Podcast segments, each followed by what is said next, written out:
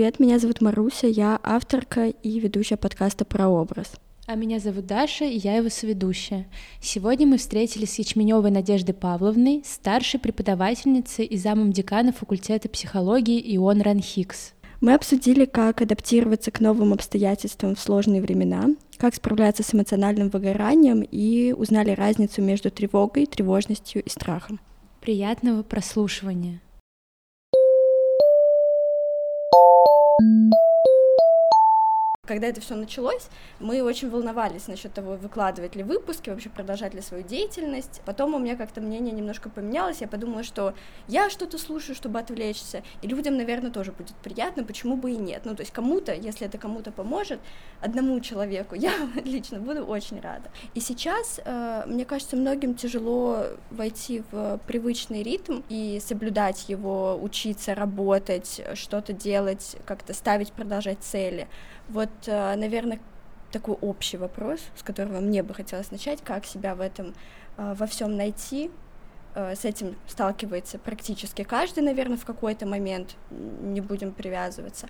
И с чего начать, как начать это самоопределение и, возможно, самоанализ? Может быть, признать, что ты тревожишься, признать, что ты расстраиваешься, что тебя это волнует, ты, ты это подразумевала? Признать, да, наверное, во-первых, признать свои чувства и найти себя ну вот в моменте, в котором ты сейчас находишься, понять, от чего отталкиваться, проанализировать ситуацию. Это требует развитых навыков рефлексии, ну или хотя бы вот минимальной базы, когда человек в принципе задается вопросом, а что я сейчас чувствую? Вот это требует некоторых усилий, чтобы с одной стороны суметь остановиться, с другой стороны обратить взор внутрь себя и дальше покопаться, а это очень ресурсозатратно, и часто мы можем находить то, что нам не очень нравится. Я помню, когда я только училась да, на первых курсах психфака, как я лежала под одеялом в темной комнате и про себя думала, я не хочу быть хорошим человеком, я не хочу всех спасать. И вот потом постепенно-постепенно я уже начала проговаривать это вслух, но все равно под одеялом и в темноте. Потом уже из-под одеяла я прям произносила, и прошло много времени, прежде чем я смогла вот честно себе признаться, что вот, стоп, я не хочу быть супергероем, я не хочу всех спасать. То же самое требуется от людей, которые сейчас и так находятся, ну, как бы вот в состоянии истощения, остановиться и тратить дополнительный ресурс, чтобы раскопать что-то в себе. И это что-то, что мы можем откопать, не всегда может нам нравиться, потому что мы растем в мире социальных установок, стереотипов, норм, которые задают нам некоторые модели и поведения, и мышления. И вот не всегда то, какие мы есть, и то, в чем нам комфортно, совпадает именно с ожиданиями окружающих.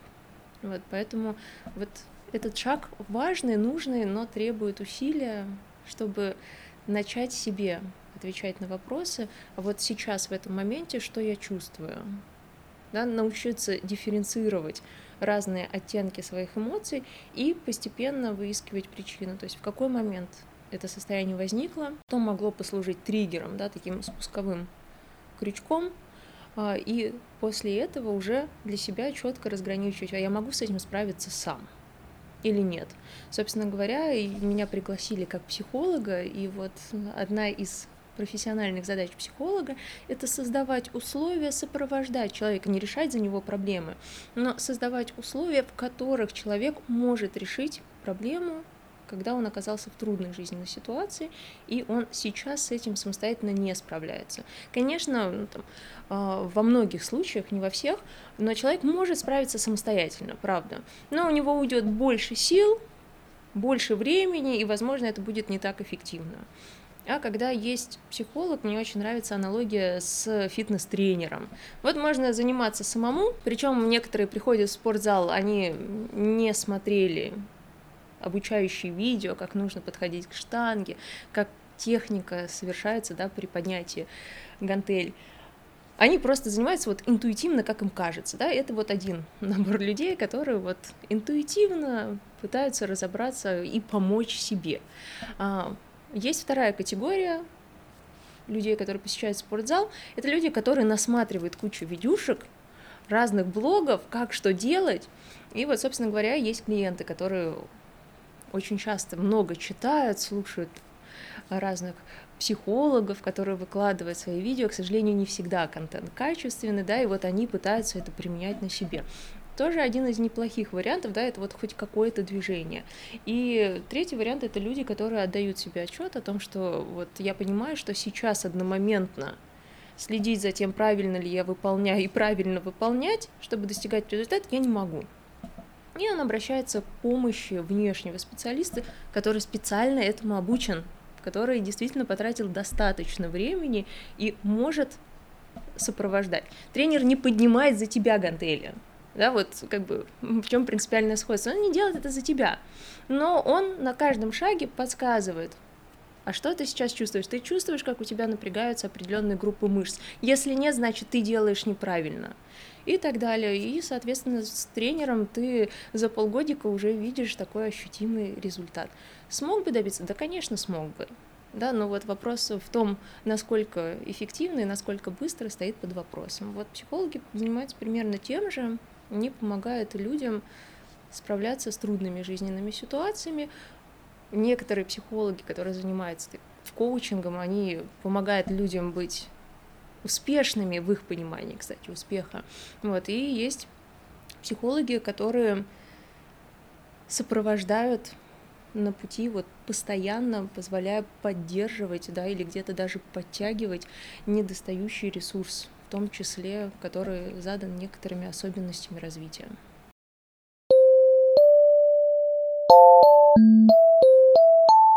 Как поговорить с родителями, с близкими насчет того, что хочется пройти терапию, хочется пойти к психологу, к психотерапевту, потому что многие сталкиваются с тем, что родные не понимают этого и считают, что там друг, подруга э, или мама могут для меня стать психологом и послушать и помочь, как бы на житейском опыте, видимо.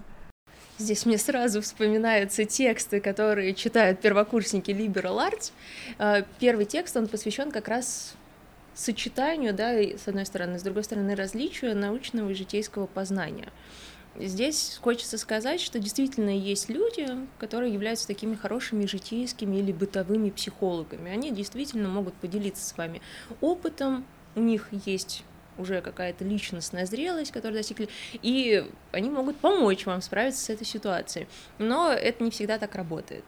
Многогранность нашей психики, нашей жизни, она, ну вот, не искушенным зрителям не видна. Кто-то видит одни ее грани, да, это вот те самые житейские психологи, наши друзья, мамы, папы, кто угодно. И есть, соответственно, уже ювелиры, которые могут увидеть все грани, да, и помочь их заточить вот под нужную оправу. Поэтому здесь я скажу сразу, что, правда, есть житейские психологи, они могут справляться с определенным пулом задач и делать это успешно. Э, и есть психологи-профессионалы, которые готовы отвечать за свой результат, которые четко выстраивают а, личные границы и профессиональные границы, а, которые не выстраивают с вами вот таких межличностных родственных отношений, да, в этом смысле у них нет заинтересованности в том, чтобы влиять на вас каким-то определенным образом и приводить к желаемому для них результату. Вот, они приводят вас к тому результату, который хотите вы сами. Что нужно делать, да, что можно сделать, чтобы убедить а, своих близких и родных разрешить ходить на психотерапию. Здесь первый вопрос, который мне приходит в голову, а почему вы спрашиваете разрешение, если вам есть 18 лет? Да, то есть вот это первый звоночек, который интересует. И второй звоночек, это точно не делается одномоментно, это не делается резко. Ни в коем случае не ставить перед фактом, а скорее стоит обсуждать в первую очередь это опция информирования. Например, можно включить и на фоне у себя в комнате, ну так, чтобы колоночка была погромче, подкаст, котором записывается психолог, и он рассказывает грамотно какие-то вещи. Да, например, о том, кто такие психологи, чем они занимаются, чем они не занимаются. Я готова вообще часами сидеть и рассказывать, вот это мое хобби. У меня есть друзья-эзотерики, и мы с ними регулярно спорим, да, вот. И я постоянно объясняю, чем психологическое знание — нормальная, отличается от эзотерических направлений и псевдонаук. И прям вот показываю, как это в практике дальше в работе с клиентом, ну, как бы воплощается. Именно поэтому психология существует как наука. Ощущение, что наше поколение, поколение чуть старше, оно все равно гораздо острее воспринимает события, которые происходят сейчас, и на фоне моих родителей я вижу, я понимаю, что они мне говорят, да, типа тяжело, но мы там не такое переживали, и в целом у них как будто их восприятие, оно уже супер подготовлено к тому, чтобы жить в тяжелое время, а для некоторых из нас это стало, ну, прям все порушилось. Если у нас, правда, какое-то различие между поколениями, и у нас просто слабее психика, как или мы более восприимчивы? Ответить на этот вопрос можно с разных сторон.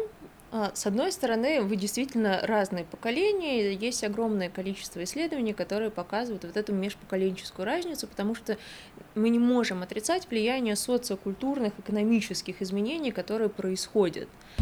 Опять-таки отсылка к текстам первого курса Liberal Arts, текст Мэг Джей, который в 2014 опубликовала работу, то есть даже не сейчас, но студенты, когда читают вот каждый год, они говорят, ну это точно про нас, это точно про нас. Вот. А, с одной стороны, вот есть внешние факторы, которые меняют особенности поколения, их мировосприятие, их отношения и так далее. А, ну вот, например, нынешнее поколение, оно как мне кажется, более эмпатично, да, потому что появилась возможность больше времени уделять себе, своим хобби, образованию, появилось много доступного контента, курсов, а, площадок, которые позволяют тебе заниматься самореализацией. Раньше такого, конечно, не было. Это первое. Да? Второе, у нас есть действительно особенность, различия, связанные с хронологическим, да, или ну, с хронологической разницей, с хронологическим возрастом, которому как бы сопутствуют изменения в психике. Да? Психика развивается, она не константна. Мы можем посмотреть на младенчика, да, и вот посмотреть на нас, э, мы явно поменялись, да, и как-то вот наша психика тоже меняется. Поэтому второй вариант ответа, конечно, есть различия, и различия обуславливаются возрастом. Это разные задачи. Почему возникает проблема отцов и детей? Да, это есть между всеми поколениями, она так и будет тянуться, потому что наши родители уже прошли те этапы, на которых находимся мы. Они ушли дальше, они уже вот это пережили. И им с высоты их опыта кажется, как нужно сделать лучше, как вот быть правильнее. Они не всегда, да, и зачастую, конечно, не учитывают изменения социокультурные, которые происходят – экономический, поэтому они нам рассказывают и транслируют свой опыт. И с третьей стороны, это опыт. Вот почему наши родители относятся к этому спокойнее, но вот давайте мы просто перелеснем календарь и посмотрим, что им как бы, удалось пережить. Поэтому для них вот ситуация неопределенности является более знакомой, чем для нас. А, для более юных поколений одним из таких вариантов переживания неопределенности это был, конечно, период пандемии когда было абсолютно непонятно, что происходит. Сначала было очень интересно, ничего не понятно, а потом даже, ну, как бы в какие-то моменты становилось страшно. Да, вот, а мы справимся с этим, не справимся. Вот, у родителей просто больше опыта.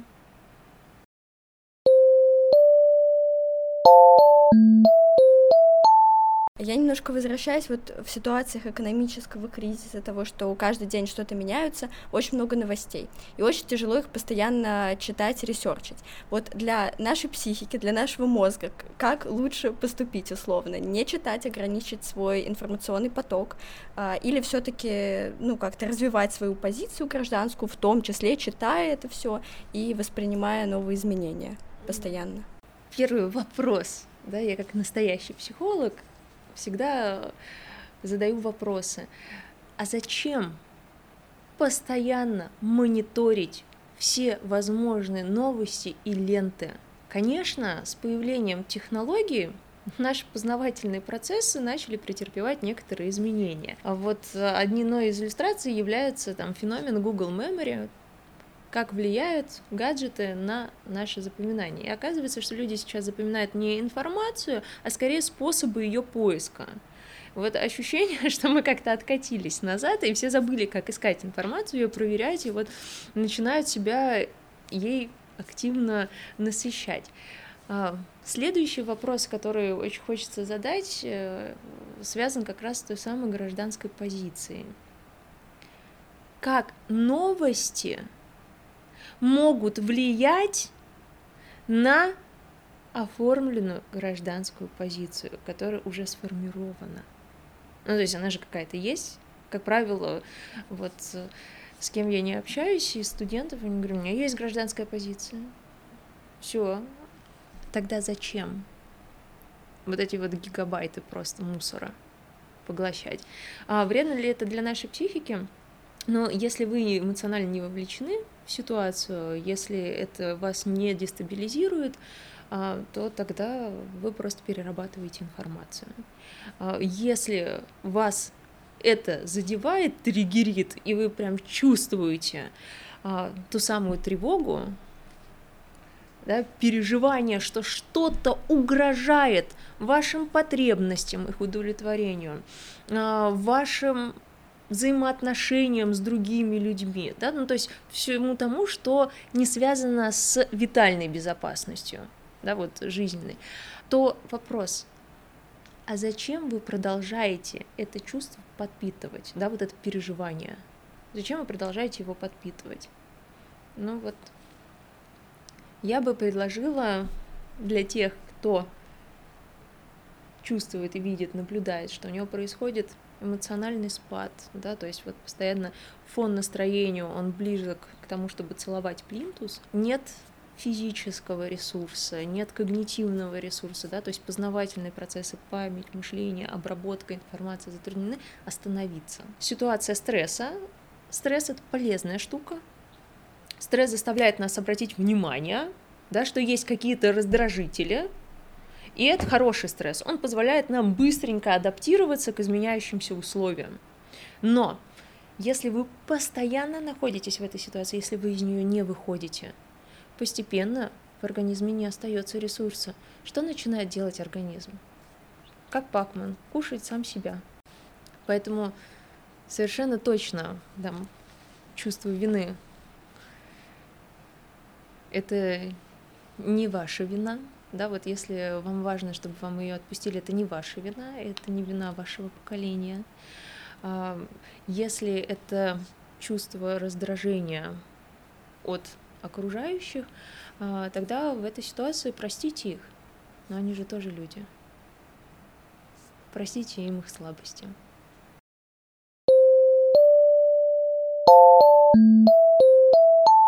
Возвращаясь к э, тоже насущной теме эмоционального выгорания, мы вообще очень часто это понятие слышим даже от преподавателей, не то что от своих коллег, студентов, и общаемся между собой. А, расскажите, пожалуйста, что это такое, вот в какой момент именно наступает эмоциональное, выгорание, как это понять и как возможно это предотвратить? Эмоциональное выгорание как феномен впервые начинает фигурировать э, примерно 70-х годов прошлого века.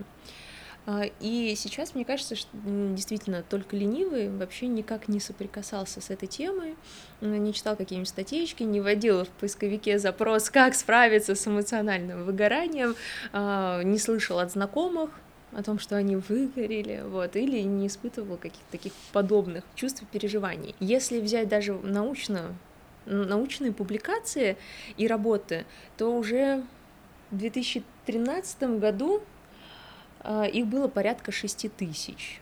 Да, вот 6 тысяч э, глав, монографий, э, дипломных работ, журнальных статей. Если добавить к этому масс-медиа контент, всевозможные видео, карточки, сторис и так далее, то цифра будет вообще масштабной. Поэтому в этом смысле э, что-то оригинальное, новое э, сказать про эмоциональное выгорание и как с ним справляться невозможно. Вот э, такой задачи я не ставлю, но как препод, да, и вот в душе препод. С одной стороны, очень хочется академически грамотно объяснить, как устроено это понятие, да, какие симптомы выделяют. На самом деле есть разные подходы да, психология — это наука, в которой зарывается мозг, потому что есть 100-500 подходов, и нет одного правильного решения. Вот. И с другой стороны, конечно, очень хочется рассказать про способы профилактики, да, потому что любое лечение — это в первую очередь хорошая профилактика. И с другой стороны, да, рассказать про то, а что же можно сделать, если эмоциональное выгорание поймало вас, да, вы словили его, но на самом деле оно словило вас, вот. А, но рассказывать про какие-то способы, которые доступны без сопровождения специалиста, да, то есть на что точно стоит обратить внимание. На всякий случай, да, вот еще раз подчеркну, что какие-то откровения и инсайты у слушателей подкаста вряд ли сегодня случатся, но, а, по крайней мере, точно не будет лишним честно ответить себе на вопросы, а что я делаю, ну, как бы в качестве каких-то самостоятельных усилий для того, чтобы справиться с этим состоянием, в котором мне не нравится. И второй замечательный вопрос, а делаю ли я вообще что-нибудь, или я сижу и жду, когда прилетит вдруг волшебник, и резко мне станет хорошо. Вот. Собственно говоря, если начать вот прям э, с минуточки занудства, то можно сказать, что эмоциональное выгорание понимается глобально в двух вариантах. Одни подходы рассматривают эмоциональное выгорание исключительно в контексте трудовой деятельности, да, и вот здесь куча всего про работников, поддерживающих, помогающих профессий. И есть второй вариант понимания эмоционального выгорания как более широкого феномена, который охватывает все сферы нашей жизни. Вот. А, собственно говоря, вообще изначально эмоциональное выгорание как феномен берет свою основу из клинической практики. В некоторых странах сейчас это даже существует на уровне официального медицинского диагноза. Ну вот, например, в Швеции, в Нидерландах, да, и дальше ты находишься на поддержке государства, проходишь реабилитацию, лечение и так далее. Но в большинстве стран такой диагноз не ставят. И если вот собрать разные концептуальные подходы к эмоциональному выгоранию, а, в обобщенном виде его можно определить как состояние а, физического, эмоционального и когнитивного истощения. Для того, чтобы было совсем просто, метафора севшей батарейки или тлеющего костра. А, если вы фанат вселенной Гарри Поттера, то это поцелуй Диметра. Да, вот это то самое эмоциональное истощение, эмоциональное выгорание. А, и мне, как психологу, как специалисту, а, больше всего интересны те подходы, которые делают акцент не только на профессиональной деятельности, а как раз охватывают всевозможные сферы нашей жизни. В этом смысле мне очень нравится модель а, Пайнза и Арсена. Они как раз изучали эмоциональное выгорание а, в супружеских отношениях и как бы и последствий политических конфликтов. Актуальненько, приправим актуальностью. И, собственно говоря, они определяли эмоциональное выгорание как синдром, который состоит из симптомов. А, какие это симптомы? Чувство беспомощности, безнадежности, загнанности в клетке, да, вот что ты находишься в углу и тебе никуда не деться. А, это снижение энтузиазма, раздражительность и конечно же, сниженная самооценка. Нет, я ничего не могу. А, ну, как бы в антипод, как еще могут понимать эмоциональное выгорание? Собственно говоря, эмоциональное выгорание определяет как феномен, который состоит, ну, как бы как конструкт, состоящий из трех кусочков. да, такая игрушечка танграмм, только там кусочков меньше. А, собственно говоря, а, по этим подходам а, эмоциональное выгорание состоит из трех компонентов. Это эмоциональное истощение, то есть э, такая базовая основа выгорания, переживание сниженного эмоционального фона, ощущение эмоциональной такой опустошенности. Знаете, люди, которые словили грустинку, такой ослик ИА, вот это состояние ослика ИА. А, второй компонент, который выделяет в эмоциональном выгорании, это деперсонализация, вот это межличностный компонент в выгорании, а, он проявляется в деформации отношений с другими людьми когда меня окружающие начинают раздражать. Мое отношение к ним становится негативным или даже циничным.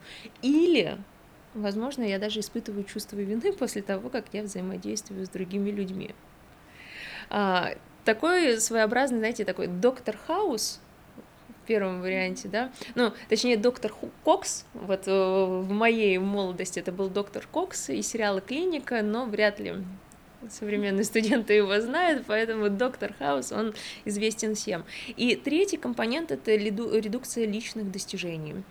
А, это уже компонент самооценки. А, здесь мы переживаем собственную несостоятельность, как будто к нам предъявляются высокие требования, недостаток переживания успеха, а, потеря контроля над ситуацией. И вот, ну, как бы единственный персонаж, который мне приходит в этот момент в голову, это почему-то Фродо Бэггинс из вселенной Властелина колец, потому что вот он всегда был на грани редукции своих личных достижений. Ты не понимаешь, Сэм, да. Это мое обратного пути не будет и так далее. Вот. А, собственно говоря, это то, что касается про контекст понимания эмоционального выгорания, и вот я всегда а, ближе к тем подходам, которые говорят, что эмоциональное выгорание не только про работу, это, в принципе, про любую деятельность, которую мы совершаем. А, и, собственно говоря, эмоциональное выгорание рассматривается как явление экзистенциальное, как нарушение ценностно-смысловой сферы, да, то есть а, эмоциональное выгорание — это результат того, что в течение длительного времени человек а, не проживает ценности в своей деятельности которую он делает. А, проявляется это, как переживается, вот, как экзистенциальный вакуум, да, то есть вот это одна из форм экзистенциального вакуума. Здесь есть два дефицита. Первое — это потеря интереса, Потеря интереса ведет нас к скуке, отсутствие инициативы, как второй компонент, ведет нас к апатии. И дальше, как бы при их сочетании, у нас с вами возникает чувство бессмысленности жизни вообще. Это, знаете, такая э, Мария искусствен... э, которая говорила крылатую фразу «Что воля, что не воля, все одно». Да, вот. А, и здесь как бы вопрос, а делать-то что нам в этой ситуации? Вот то, что мне кажется актуальным сейчас, именно экзистенциальный подход, правда, я замечаю, а, это не научный исследователь, да, вот не проверенный исследовательскими методами, но вот на уровне наблюдений. Есть люди, которые продолжают в изменяющихся условиях, изменяющейся ситуации функционировать и говорит, вы знаете, а я на подъеме. Вот мне, наверное, стыдно про это говорить, сейчас так нельзя говорить, да, а я реально на подъеме. Я чувствую, что я максимально вкладываю свою деятельность. Например, а, вот среди коллег-психологов есть целый да, кружок знакомых, которые говорят, вот нехорошо, а я реально на подъеме, потому что я сейчас чувствую, в чем вообще смысл моей жизни, да, мне нон-стопом звонят люди, которые, говорит, я прям понимаю, что да, вот я переживаю наполненность ту самую, да, я понимаю, в чем смысл моей жизни, в чем смысл моей деятельности, вот. И это самый сложный вариант, вот, связанный с нашими ценностями, с нашими целями, с нашими смыслами, которые мы достигаем. Но как бы можно двигаться по базовой картинке, да, вот в алгоритме делать ты чё. А, сразу хочется сказать, что всегда, вот неустанно я повторяю, что универсальных рецептов, которые стопроцентно помогут каждому человеку, не существует. А, Поэтому вот общих советов я давать не люблю. А, очень важно отталкиваться от конкретной ситуации, от конкретного человека, его особенностей и, конечно же, возможностей. Не все то, что хорошо для меня и могу я, может сделать другой человек, и это будет хорошо для него. А, в общем виде можно рассуждать так.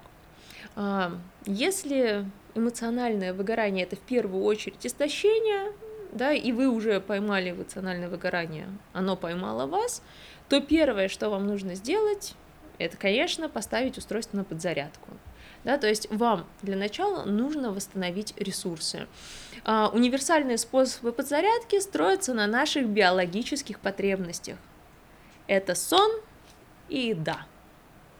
Задайте себе вопрос, когда последний раз э, вы ели сбалансированную пищу хотя бы три раза в день, ну, в течение одного дня.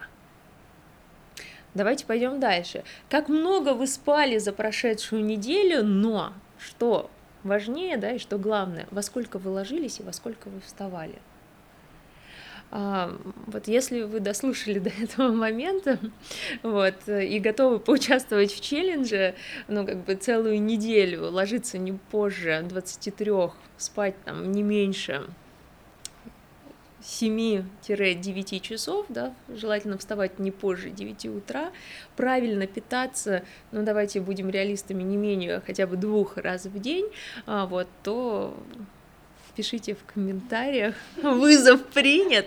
И, собственно говоря, через неделечку прямо отписывайтесь о том, изменилось ли ваше состояние и, соответственно, как именно оно изменилось. А, движемся дальше. Да? Вот первая рекомендация – это точно порешать вопросы, связанные со сном и с питанием. Дальше. А, эмоциональное выгорание – это истощение не только физическое, но и эмоциональная. А, поэтому здесь важно поработать с тем, что позволяет вам восстановить вот этот вид ресурса.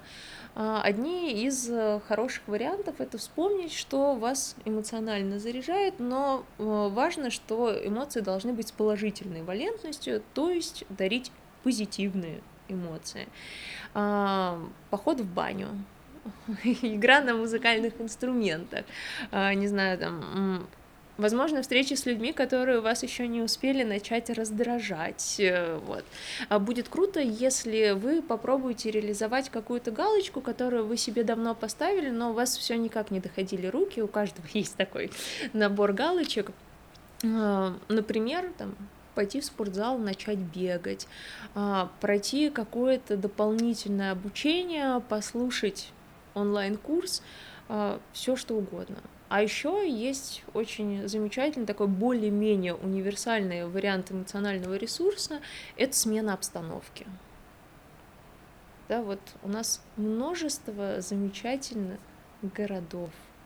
А, я поделюсь с вами своей тайной, так как я живу за МКАДом, вот, и иногда путешествую на электричке, раньше я путешествовала на ней каждый день, иногда вот когда чувствовала, что начинает подкатывать, и надо что-то в жизни поменять, я просто уезжала за сотый километр. Я проезжала свой город и просто ехала на электричке.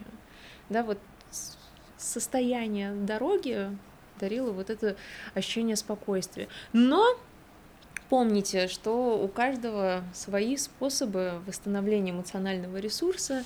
Да, вот, например, я люблю по ночам, возвращаясь с работы, ездить длинным маршрутом, слушая музыку, а, это дарит мне вот то самое состояние, что я сейчас не могу решать никакие вопросы, я же за рулем, да, не могу отвлекаться. Вот состояние спокойствия, безопасности, а, в котором я не могу перерабатывать сложную когнитивную информацию, я же не могу отвлекаться от дороги, но не каждому человеку подойдет такой вариант, потому что, ну, а, как минимум, не у каждого есть машина, б, не каждый может ощущать себя в этой ситуации в безопасности, может быть, наоборот, у него нахождение в дороге будет вызывать еще больше стресса. Вот. Поэтому ищите свой self-place, ищите то, что дарит вам вот это состояние безопасности, комфорта. А, и вот третий вариант, он самый сложный, он требует больше всего а, затраты ресурса, собственного контроля. А, это, конечно, внутренняя работа над собой по поиску смыслов, по формированию ценностей. А какие ценности у меня есть? А для меня вообще что в жизни это ценно? Вот. А, и, конечно, внутренних опор.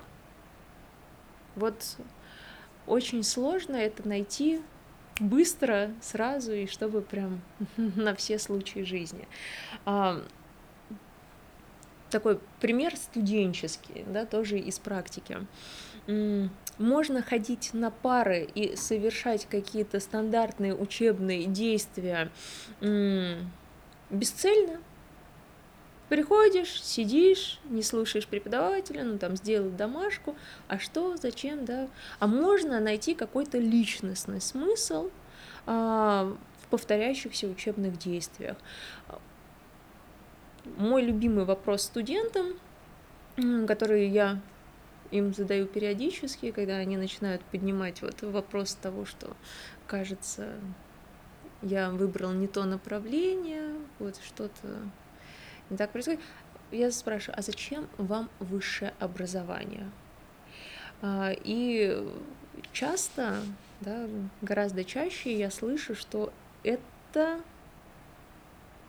по их представлению а, отсутствие выбора. Так надо. А следующий вопрос, который возникает, а что нужно лично вам? И вот здесь чаще всего тишина была ей ответом. Да, вот поиск ответов на такие вопросы экзистенциальные, касающие смысла жизни, существования, поиска его, вот это самые сложные вопросы, и если вы не чувствуете в себе достаточного ресурса, чтобы вас не затягивало, как в такую трясину, это переживание, то лучше, конечно, вот прорабатывать это со специалистом. Вот.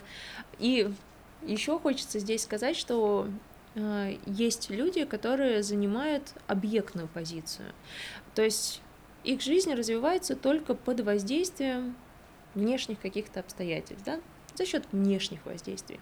Родители, друзья, погода, да, вот сегодня так, потому что погода. А, в такой ситуации ничего, кроме как сидеть и ждать не остается. Но если вы чувствуете, что такая поза ожидания вас не устраивает, э, то необходимо вернуть себе или формировать э, так называемую агентность или субъектность, то есть ощущение себя основным источником собственных переживаний и состояний. Вот в качестве рекомендации э, Одна из последних книжек, которая меня зацепила, это книжка Чиксент Михаи, которая называется «Поток». А, вот он как раз очень много рассуждает про наше сознание, внимание, да, и про способность управлять собственной психикой, управлять собственным сознанием. Вот, поэтому, если вдруг вас заинтересовал третий вариант решения, то очень рекомендую эту книжку послушать или почитать. Когда еще коснемся тревожности, какие практические способы, методы избавления, как признать, что делать, как жить с этим. Немного страшно об этом говорить, как раз с точки зрения академической грамотности, потому что у нас есть тревожное расстройство, да, мы, наверное, о нем не говорим сегодня, а вот э, говорим про чувство тоже, которое и про понятие, которое с ним сопоставляется как-то само собой возникает у нас. Минуточка академического снобизма. А, что важно знать, что есть понятие тревога, Да, это состояние, эмоциональное переживание. А, есть тревожность, а, это устойчивая особенность человека, его черта, которая проявляется в том, что он склонен часто переживать состояние тревоги, да, вот этого эмоционального переживания. И есть еще третье понятие, которое очень часто примешивает, это понятие страха. Собственно говоря, страх — это эмоция, да, эмоциональная реакция, которая возникает на какой-то предметно определенный стимул, опасность, которая угрожает нашей, ну, как бы, витальной безопасности, нашей жизни, нашей целостности. А, собственно говоря, если вы испытываете страх, то здесь все просто. У страха вполне себе конкретный и понятный источник, объект. А, например, если вы боитесь змеи точно так же, как я, при виде змеи ваши коленки будут на уровне ушей автоматически, да, и вы будете максимально быстро удаляться вдаль. Вот. Есть другие варианты реагирования. Это ступор, да, когда человек просто вот замирает в состоянии шока, или вы можете попытаться забороть эту змею. Да, но вот глобально у страха всегда есть конкретный объект. Я пугаюсь чего-то. И эту чего-то надо тогда просто исключить. Два варианта поведения. Би или беги. Да, вот либо сразись со змеей, либо просто убеги от нее. Если вы испытываете переживания, при котором опасности подвергаются ваши ценности, удовлетворением ваших потребностей, а, ваши отношения с другими людьми и так далее, да, ну вот все, что касается такого нашего социального я, то вот это как раз называется тревогой. В отличие от страха, у нее нет как раз конкретного объекта, поэтому с ней не все так просто. Соответственно, если вы испытываете тревогу только в конкретной ситуации, да, или конкретных узких ситуациях, то это называется такой ситуативной тревожностью. Но здесь надо менять ситуацию, да, потому что конкретная ситуация провоцирует у вас это чувство, это переживание. А если вы а, часто в разных ситуациях переживаете вот это эмоциональное беспокойство, да, переживание, то поздравляю вас, вы личностно тревожный человек. Первый шаг к успеху в первую очередь это всегда осознание. Что вы сейчас испытываете? Страх или тревогу? Дальше следующий вопрос. Что-то в ситуации спровоцировало это переживание? Или в принципе для вас это характерно? И вот в зависимости от понимания собственных особенностей можно по-разному выстраивать ну, как бы траекторию действий. А, но второй шаг а, для тревоги немного сложнее, и здесь есть некоторые общие комментарии. Да, вот состояние такого эмоционального возбуждения, переживания, в первую очередь нужно успокоиться. Универсальный способ, конечно, дышать. Да, нужно сосредоточиться на собственном дыхании. Как правило, в ситуации переживания оно учащается, и ваша задача его замедлить. Как это можно сделать? Ну, легко. Мы делаем глубокий вдох через нос, задерживаем дыхание, считаем ну, до трех и делаем выдох глубокий через рот. И так мы делаем, пока не досчитаем до, например, там 7-8. Померили пульс, там, Успокоили дыхание? Здорово. Двигаемся дальше. Если нет, можно повторить. Шаг 2. Вам необходимо переключить внимание в этой ситуации с внутренних переживаний на что-то другое. Один из эффективных вариантов переключения внимания на моторную деятельность. Домашняя уборка мытье посуды, собирание мелкого бисера, который рассыпан, очень э, здорово э, позволяет отвлечь, э, отвлечься и помогает совместить полезное с помогающим. И, собственно говоря, третий важный шаг который стоит предпринять в этой ситуации, опять-таки, это создать ситуацию, в которой вы будете чувствовать, что у вас возвращается чувство безопасности. Да, вот ощущение безопасности также является ну, одной из базовых потребностей человека. И, собственно говоря, тревожность показывает, что мы за что-то переживаем, чего-то боимся, да, что-то потерять. Поэтому задача ситуации — вернуть чувство безопасности. Для каждого человека этот набор ситуаций свой. А для кого-то это будет тактильный контакт с другим человеком. Зими меня на ручке, да, и шоколадку Риттер Спорт. Вот. А для кого-то это должен быть не человек, а его домашний любимчик. А для кого-то ощущение безопасности появляется, когда он залезает с головой под одеяло. Для кого-то это чай с печеньками и вот наличие просто кого-то другого в пространстве. Собственно говоря, набор ситуаций, он индивидуальный. А, но что важно? Да, важно позаботиться о таком наборе заранее. А, поэтому сделайте для себя обязательно небольшой список ситуаций, в которых вы чувствуете себя комфортно и в безопасности, а главное, сохраните его в заметках собственного телефона. А, зачем нужен этот список? Все просто. Когда состояние тревоги вас догонит, вам явно будет не до этого.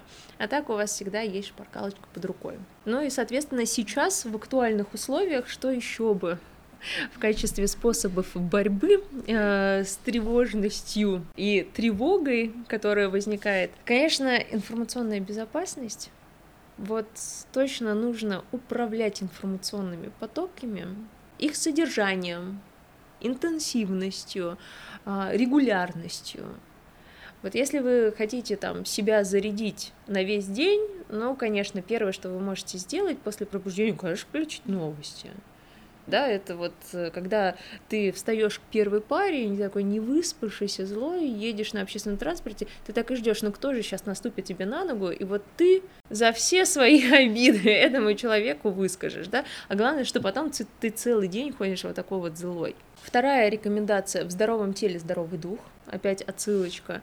А, сейчас, слава богу, мы выходим из дистанта, и у многих появляется вынужденная необходимость хоть как-то шевелиться. Вставать с кровати, не сидеть целый день за компу... Э, комплюхтером, как говорили некоторые мои преподаватели. Вот, но я моложе, чем могу показаться. И э, здесь не обязательно усиленно заниматься спортом. Э, здесь речь идет э, о просто необходимом уровне активности. А, достаточно и ходьбы, да, те самые 10 тысяч шагов, которые ты гипнотизируешь на экране своего мобильного телефона. И, конечно, третий пункт, как некоторое такое пожелание, всем сейчас это повышать собственную осознанность и умение контролировать свое состояние. Вы не поверите, когда мы поступили на первый курс, я училась в РГГУ. И у нас занятия по физре были в Олимпийском. Но если нам надо было либо идти пешком очень долго, либо ехать на метро. И мы занимались потоком, у нас там поток был 90 человек, да, психологи. Но, конечно, доходило человек там 40-50, и поначалу мы такие, о боже мой, зачем нам эта физкультура, ой, какие дурацкие упражнения, мы все здесь как такие баклажанчики бегаем. А дальше началась интенсивная учеба, если в школе там было по 6 уроков, у нас стояло по 6 пар. С 8.45 до 19 часов мы постоянно находились в ВУЗе. У нас был только один длинный перерыв, остальные короткие, по 10 минуточек, да, ты постоянно сидя, потом ты готовишься, сидишь, и в какой-то момент мы действительно поняли, в чем ценность пар по физре. И мы всегда приезжали, потому что это вот такой внешний способ контроля за собственным состоянием. Да, вот когда ты один, и ты такой, ну да, я запишусь в спортзал, но я запишусь в спортзал когда-нибудь, ты постоянно это откладываешь. А когда у тебя есть какая-то внешняя необходимость, дополнительный предлог, то ты с большей вероятностью дойдешь до цели. Поэтому физру сдавать точно надо. Да, супер. Я просто Мне кажется, вообще потрясающе. Да, поедем на физкультуру на Коломенское, что делать? У меня есть ценность, которая называется человечность. Да, и мы не в ответе за поступки наших дедов. И если человек обо мне не зная меня, делает такое суждение, это означает, что мы ни одного поля ягоды, что нам точно не стоит пересекаться. Вот и все. А кто-то, наоборот, эту ситуацию воспринимает как травмирующую. Поэтому, коллеги, да, вот максимально ваш фундамент, то, что у вас есть, и поверьте, такие времена, они на самом деле наоборот захлестывают, они создают больше возможностей. И я точно знаю, что ваше будущее никто не украл.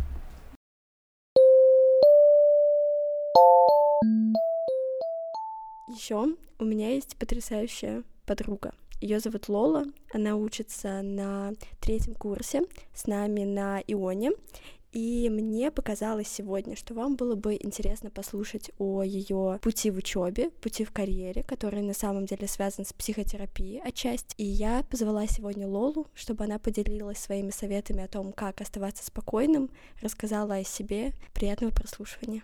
Добрый день или вечер, слушатели подкаста про образ. Я очень рада с вами сегодня быть. Немного о моем пути, пожалуй, чтобы вы понимали, кого вы слушаете, и задали себе вопрос, а стоит ли.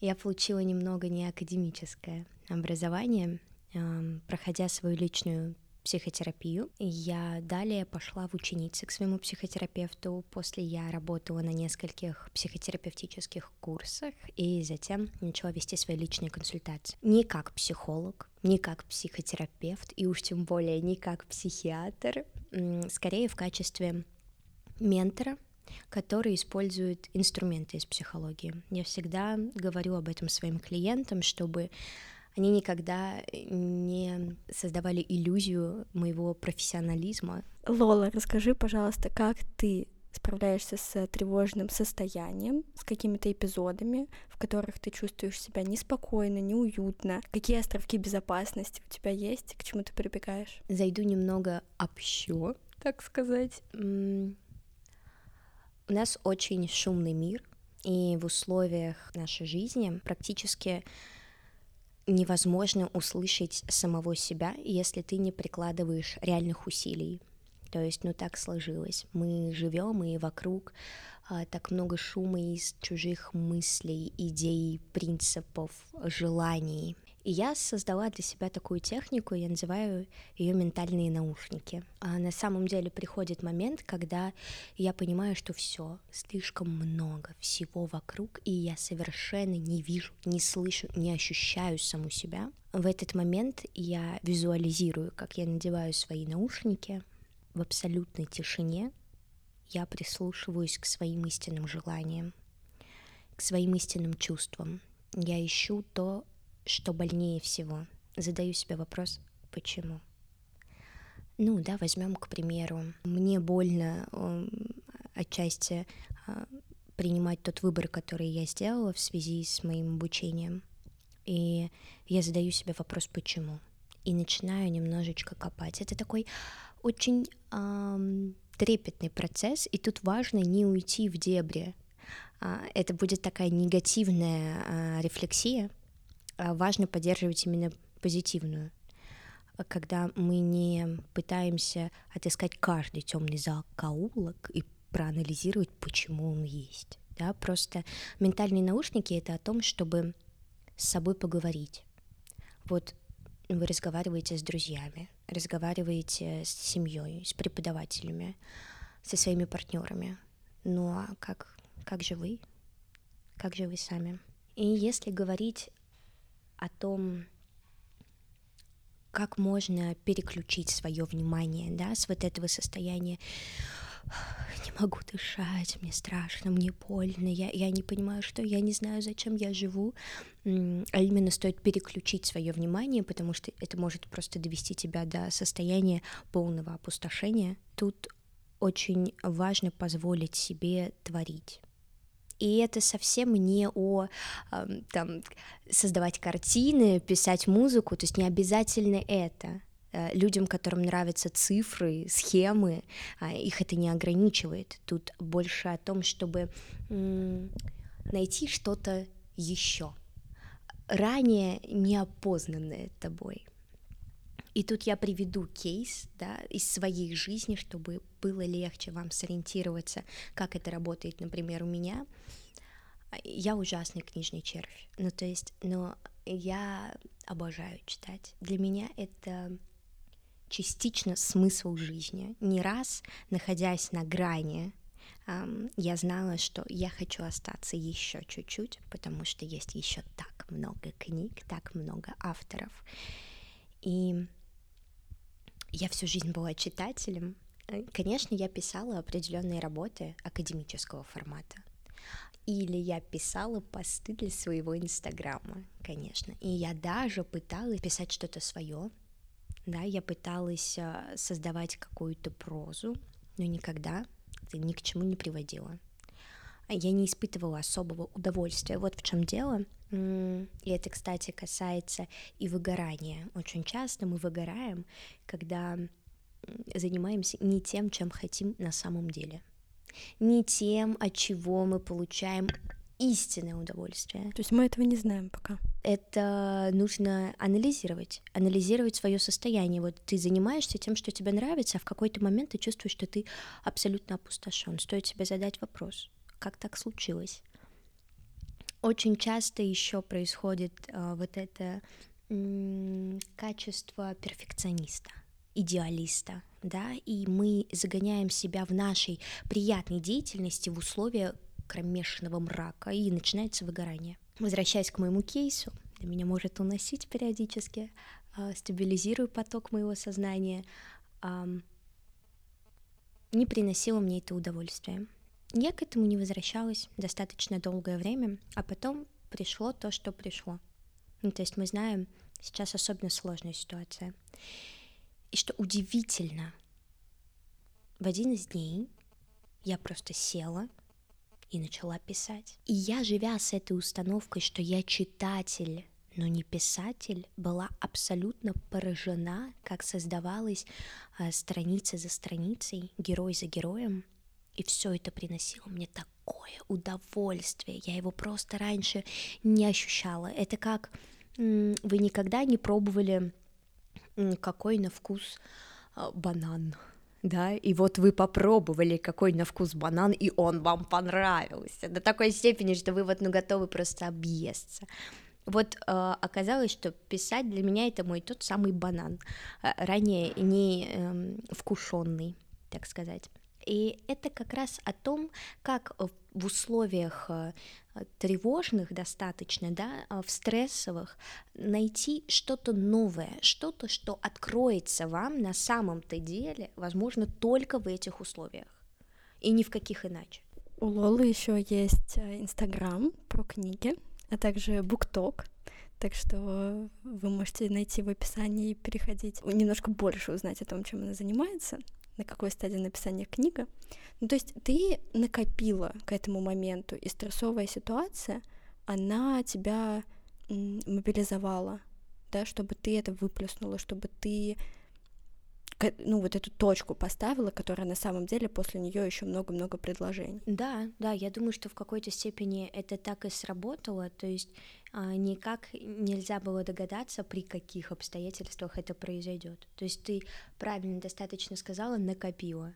Вот во мне уже а, моя копилка была переполнена, пора было инвестировать в себя а не копить. И вот это был мой способ э, инвестировать э, в свое ментальное здоровье. И небольшой способ сбежать от всего, что происходит. Да, это тоже очень важный аспект моей жизни в принципе, то есть те, кто любит много читать книги, вы наверняка замечали за собой, что Читаете вы часто в периоды, когда вам очень сложно быть в реальности. Мы можем привести другой пример, а он более понятный, возможно, будет спать.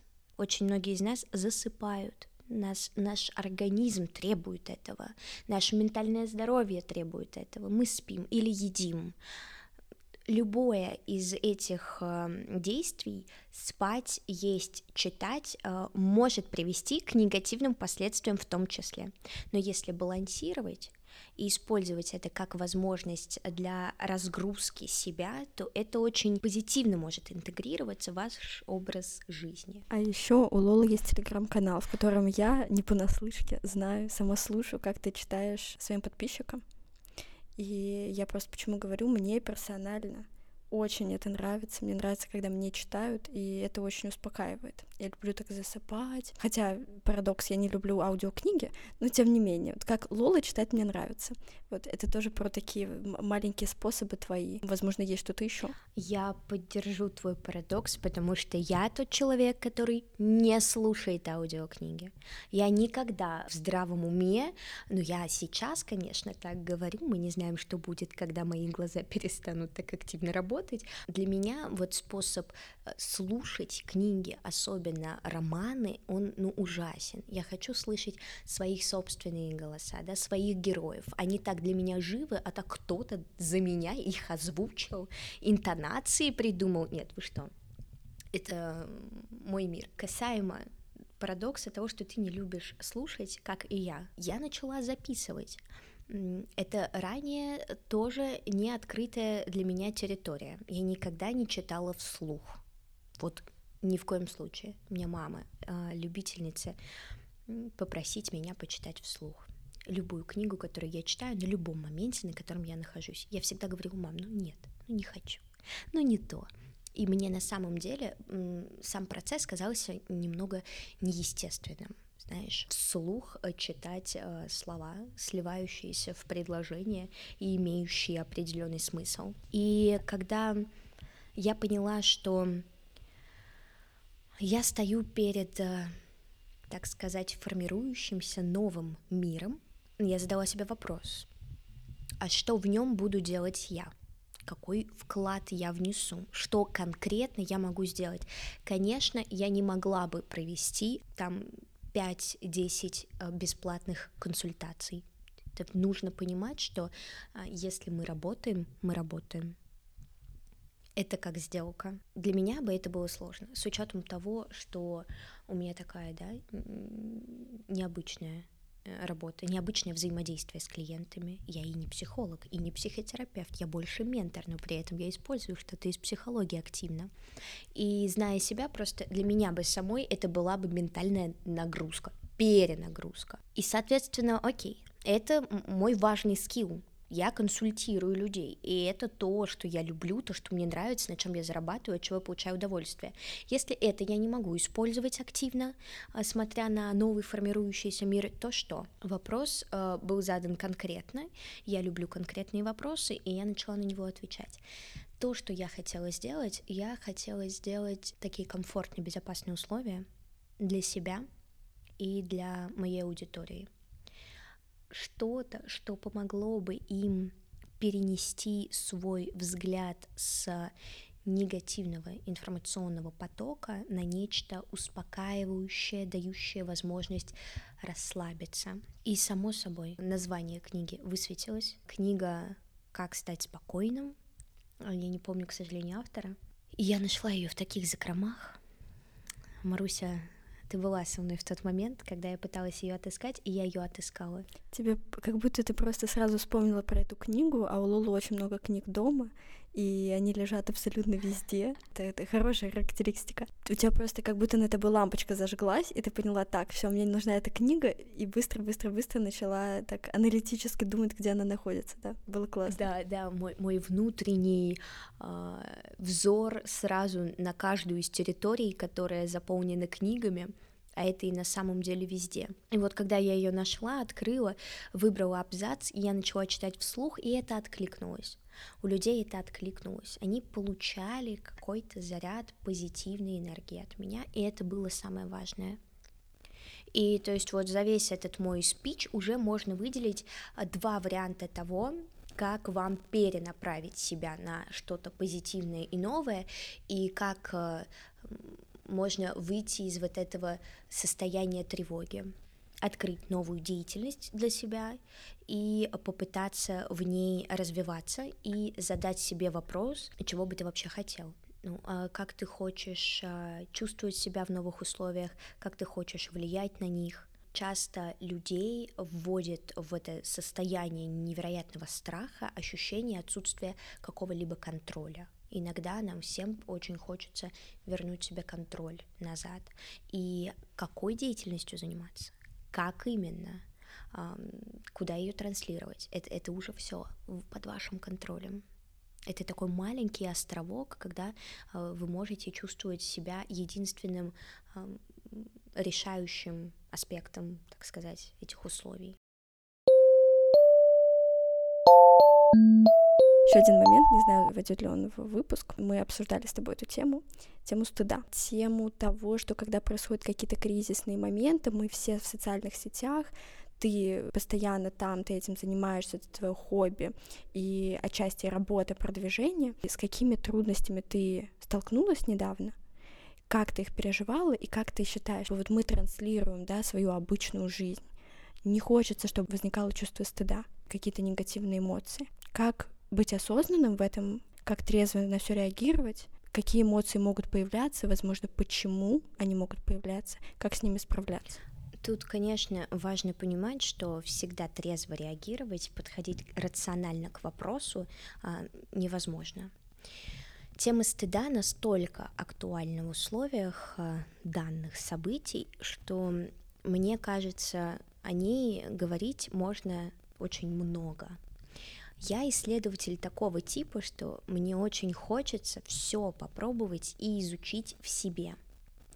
И затем я двигаюсь, изучая других. С чем я столкнулась как человек, который определенный промежуток времени находится в социальных сетях как медиа-персона, если так можно сказать, да, как блогер. Я тоже столкнулась с этим просто поглощающим таким вязким, неприятным чувством стыда, которое было связано с тем, что это как же мне сейчас о книжках говорить? Это как же мне а, снимать, как я улыбаюсь? Сейчас же людей интересуют совсем другие темы. Конечно, людям м, сейчас страшно, больно, они о другом думают. И тут очень важно задать себе вопрос. Каждую секунду нашей жизни кто-то страдает я хочу страдать вместе с ним. Я хочу посвятить свою жизнь всепоглощающему, постоянному чувству страдания за кого-то.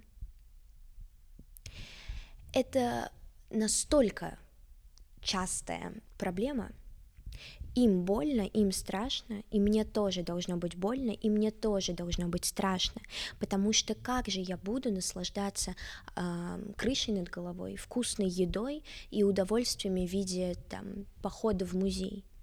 А как иначе?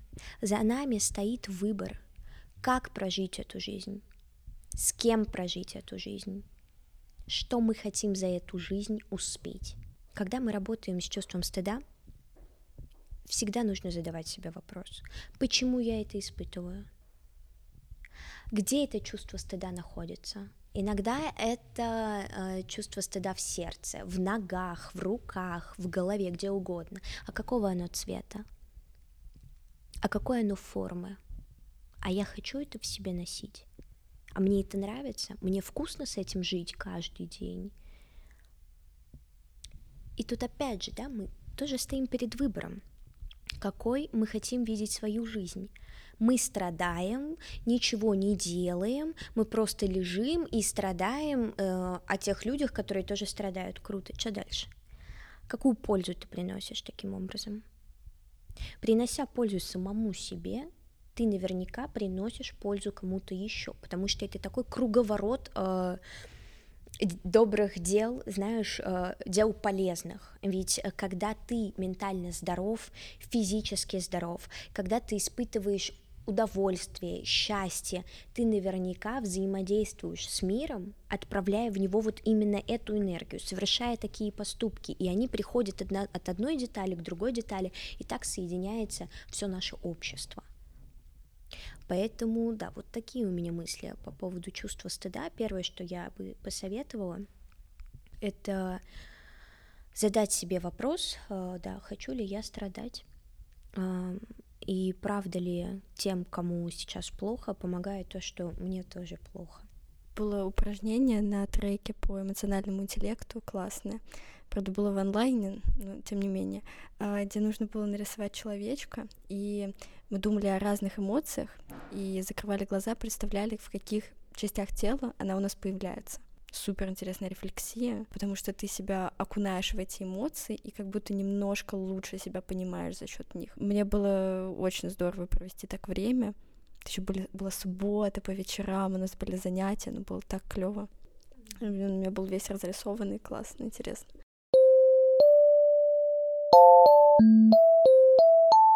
Спасибо тебе за то, что ты пригласил меня. Я на самом деле эм, столкнулась с таким мощным синдромом самозванца. Было мне Одна сложно. из наших любимых тем тоже, да. Да, и это тоже вот очень важный момент. эм, Не идеализировать психологов, психиатров, психотерапевтов, менторов, коучей. Это всегда э, люди, которые испытывают стыд, страх, синдром самозванца, в котором все сразу. Я просто э, со своим желанием влиять на этот мир продуктивно, экологически чисто, все-таки себя подняла и сказала давай. Это всегда можно не вставлять, это всегда можно вырезать, но ты для себя это сделаешь, ты себе скажешь умничка, иди скушай булочку с клубникой. И напоследок я бы хотела посоветовать вам литературу, так как уж я книжный червь, да. И первая книга — это моя настольная книга, ам, можно сказать, моя Библия, не в обиду кому-либо. Значит, моя настольная книга а, «Когда Ницше плакал», автор Ирвин Ялом. Ирвин Ялом ам, американский психотерапевт, а, психиатр, психоаналитик, профессор психологических наук, целый спектр. И эта работа по-настоящему мощная, и это о том, а, как оказаться у психотерапевта в кабинете, не оказываясь в нем. Нет, это не так же продуктивно с моей точки зрения, но это создаст для вас фундамент. И также у Ирвина Ялома я предлагаю вам прочитать «Лжец на кушетке». Книга ближе вас познакомит с самим процессом психотерапии. Вы окажетесь прям в кабинете. А, «Палач любви» Ирвина Ялома. Да, я амбассадор Угадайте, кто любимый автор. Ам, Палач любви рассказывает о нескольких историях разных людей, и это разбитое сердце, булимия и прочее, то есть вы себя точно отыщете. И ну что сказать, мы, мы же правде глаза смотрим, правда? Правда? Правда. И э, последнее, пожалуй, тоже у Ирвина Ялома, я посоветую дар э, психотерапевта, кажется, или дар психотерапии. Это уже более такая профессиональная литература для тех, кому интересно изучить сам процесс. Еще я советую книгу «Сверхчувствительная натура» или Эйрон. Это о том, как некоторые люди на самом деле чувствуют иначе и чувствуют очень сильно. И как с этим жить, как с этим работать, как это понять. И все. Ну, последнее, точно. Последнее сам себе плацебо. Но не по значению. Да, не по значению, обязательно. А, сам себе плацебо. Автор Джо Диспенза. Это тоже очень интересная книга. Просто загуглите описание, и вы поймете, о чем я говорю. Немного сложная литература для тех, кто ранее такую не читал, но очень полезная. Спасибо большое, Дан. Мне кажется, нас уже пришли выгонять. Отлично. Мы убегаем. А, Ребята, берегите себя. заботьтесь о своем ментальном здоровье. Да. И обязательно позвольте себе сегодня на секунду, а лучше на несколько, надеть ментальные наушники. Всем пока.